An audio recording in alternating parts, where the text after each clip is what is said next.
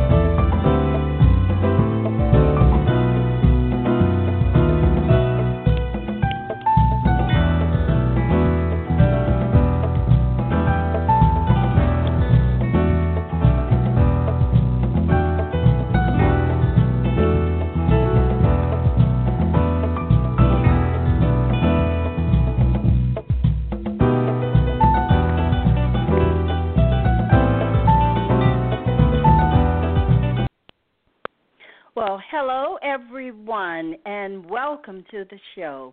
This is your host, Bernice Alexander Bennett, and joining me today is Libby Copeland, an award winning journalist who has written for the Washington Post, the New York Magazine, the New York Times, the Atlantic, and many other publications.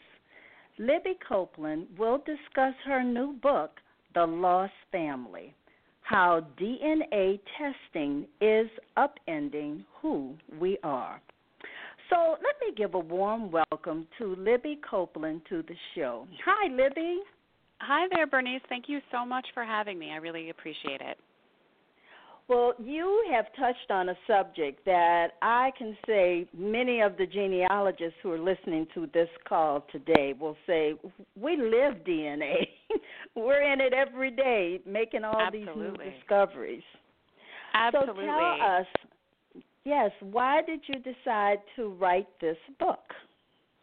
Yeah, so I um, I write a lot in this space of where science and culture and human behavior intersect um, and I, I really enjoy writing about science. Um, and a few years ago, I wrote a story for the Washington Post about a woman named Alice Collins Plebuch who had done DNA testing uh, sort of in the early adopter phase um, and had had a very um, surprising result and, and one that took her many years to unravel. Um, and when I wrote that um, piece, um, it got a really big reaction and the big reaction came to me to my inbox by way of stories from readers telling me about their DNA testing stories and especially about things that had really um, surprised them, had really changed their perspective, had really um, made them rethink their place in the world, their place in their own family, their religion, their race, all sorts of things and I was I was reading these emails just thinking, gosh, this is an incredible sea change that's happening across the culture and in individual people's lives and I wanted to write about it as a phenomenon, right? Like a, a social phenomenon, um, even a psychological phenomenon. Um, and just something that um, really needs to be looked at in a serious way. So that's that's how I came to write the book. Right, and, and it's a phenomenon that perhaps a lot of people didn't even realize uh, what they were getting into when they took their DNA. Right, exactly. So let's and, talk about yeah. you know you you mentioned the three categories of people you discovered that take in-home DNA tests. So describe to us those three categories and why you yeah. came up with those three categories. Sure. So as I was talking to people, I noticed that they came into this process with different levels of understanding of what could happen on the other side and different levels of genealogical expertise and um, different questions or lack of questions. And so I kind of wound up grouping them into three kinds of categories. And I thought of them all universally as seekers. So they're all of them, to one extent or another, kind of seeking knowledge about themselves and about their families and their family histories. So the first sort of um, big group of people are serious genealogists who have been doing this research for many, many decades. Um, since well before DNA testing came on the scene, you know, they might have um, done some of the earliest Y-DNA and mtDNA tests. um, and they're sort of very familiar with um, the way that um, paper records, e- even back when you only had those, can reveal discrepancies and um, you know NPEs, non-paternity events, or not parent expected events. Um, and so that was sort of one bucket of people um, that I was really interested in how the, what they could teach us and how they were experiencing this. Um, Another group of people are those who kind of go into DNA testing because they have a question. Um, those are people who, for instance, have not known the identity of their genetic father. So they, they go into DNA testing to find out, and they're hoping that they can piece it together. Um, adoptees, obviously, have been using DNA testing to get around state laws that restrict their access to their birth their birth certificates for a very very long time and have you know they and the search angels who help them have pioneered many of the techniques that um, you know, went on to help solve the Golden State Killer, for instance. Um, and then the third category of people, and this was a, a category I was especially interested in because I think a lot of Americans fall into this. They have like very little experience with DNA testing and they don't really have any expectation that they're going to find something surprising. They get the gift um, they get like a test as a gift for for the holidays maybe or they get it out of a sense of curiosity sort of on a lark. They're incredibly cheap. They buy one during a sale. It's only 59 bucks right? And um that that group of people was very interesting to me because um they're the people for whom a really profound surprise can be the most um, sort of shocking and upending because they they didn't even know they were asking that question. They thought of this as something sort of fun. They might not have even known that they would get lists of DNA relatives. Um, and, and and then everything kind of unfolds from there, and they're grappling with something very, very serious and profound, um, without ever having known that this would be the result of you know buying this test. You are so right. In fact, some people may have just taken the test just looking for ancestry. Uh, an opportunity to make a YouTube video, and then the right. discovery that wait a minute, there are relatives here. Oh my goodness, what what do I do with this now? You're yeah. right. It's it's it's a surprise. It's upending who we are. Well, right. you know, I as I looked through your book and and read it, I saw so many familiar names in the genealogy and genetics genealogy community. CeCe Moore, Blaine, Bettinger, T.L. Dixon, Judy Russell, Roberta Estes, Bennett. I mean, you can go on and on and yeah. on. You really did some investigation here. So yeah. tell us, give us an idea of some of the stories that left an impression on you that you felt compelled to tell those stories or retell those stories in the Lost family? Yeah, so you know one of the stories that I tell is the story of Roberta Estes. I know you you know that story as well. Um, she's written about it on her yes. blog, um, and I found this story incredibly moving because it was in adulthood that she used um, some you know some genealogical research and um, a whole lot of additional research through private investigator to find her half brother.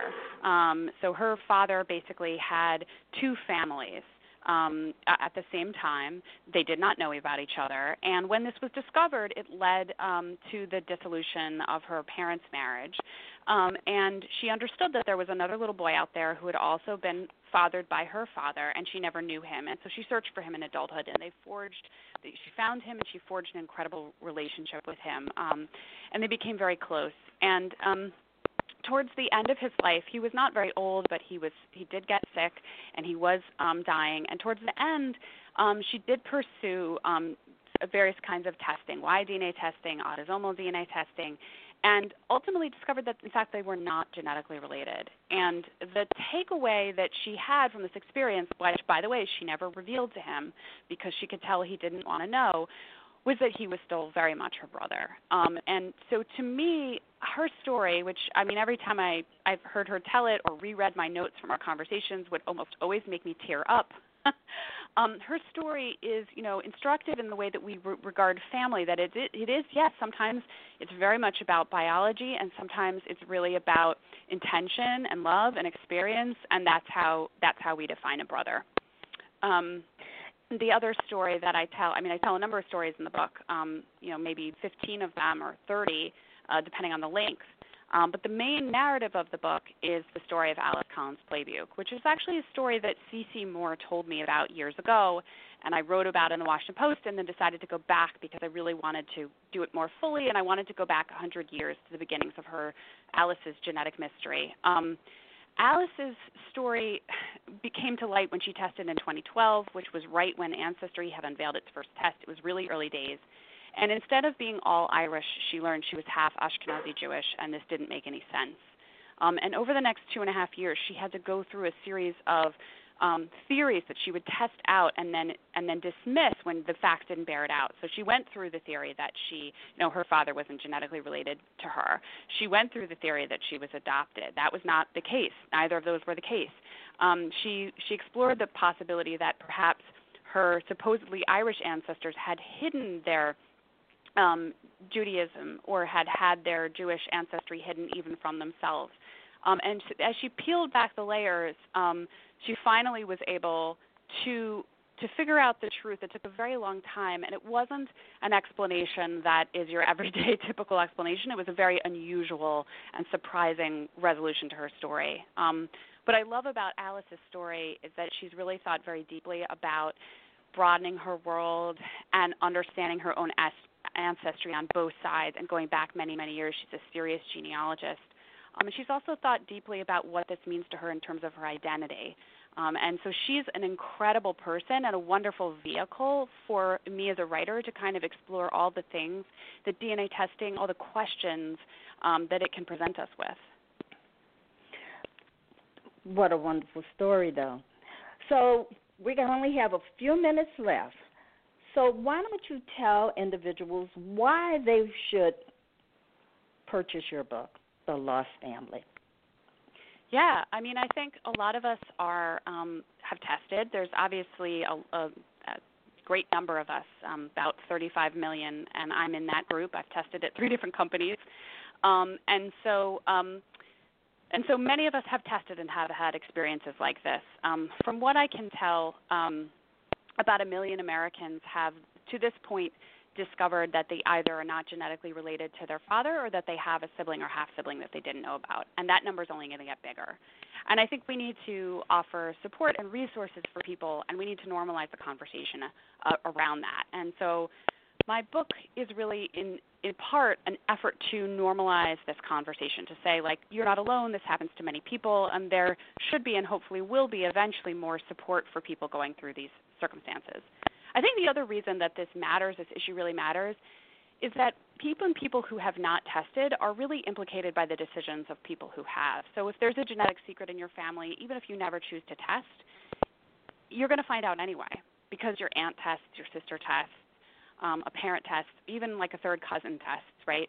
And if there's um, information about you and how you came into the world, or information about a cousin that maybe you didn't know existed, or a sibling that you didn't know existed, that information is going to find its way to you, um, whether or not you ever spit into a tube. And so this is something, it's basically a social issue that we all need to be grappling with and thinking about how are we going to handle those um, situations when they come up for ourselves and for other people in our families.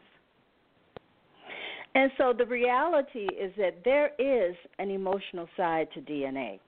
Oh, it's yes. not just giving a sample and that's it. There's a lot no, more to it. It sure is. Yeah, absolutely. And and the other piece is finding your family in incredible ways. Like, you know, it's it's it, it's access to your past. Um, we ourselves have been able to access our past in uh, in terms of our ancestry, and it's been deeply meaningful. So it's not all just surprises and oh no, what do I do now? It's also wow, I am able to you know go where the records can't take me i can i can go back 200 years i can understand how this cousin is related to me and that tells me something about my past so it's all those experiences it's very nuanced and it's and it's often very beautiful it certainly is. Well, Libby, I want to thank you so much for joining me today. Remember, everyone, The Lost Family with Libby Copeland. Thank you. Bye. Thank you, Bernice. Thank you so much.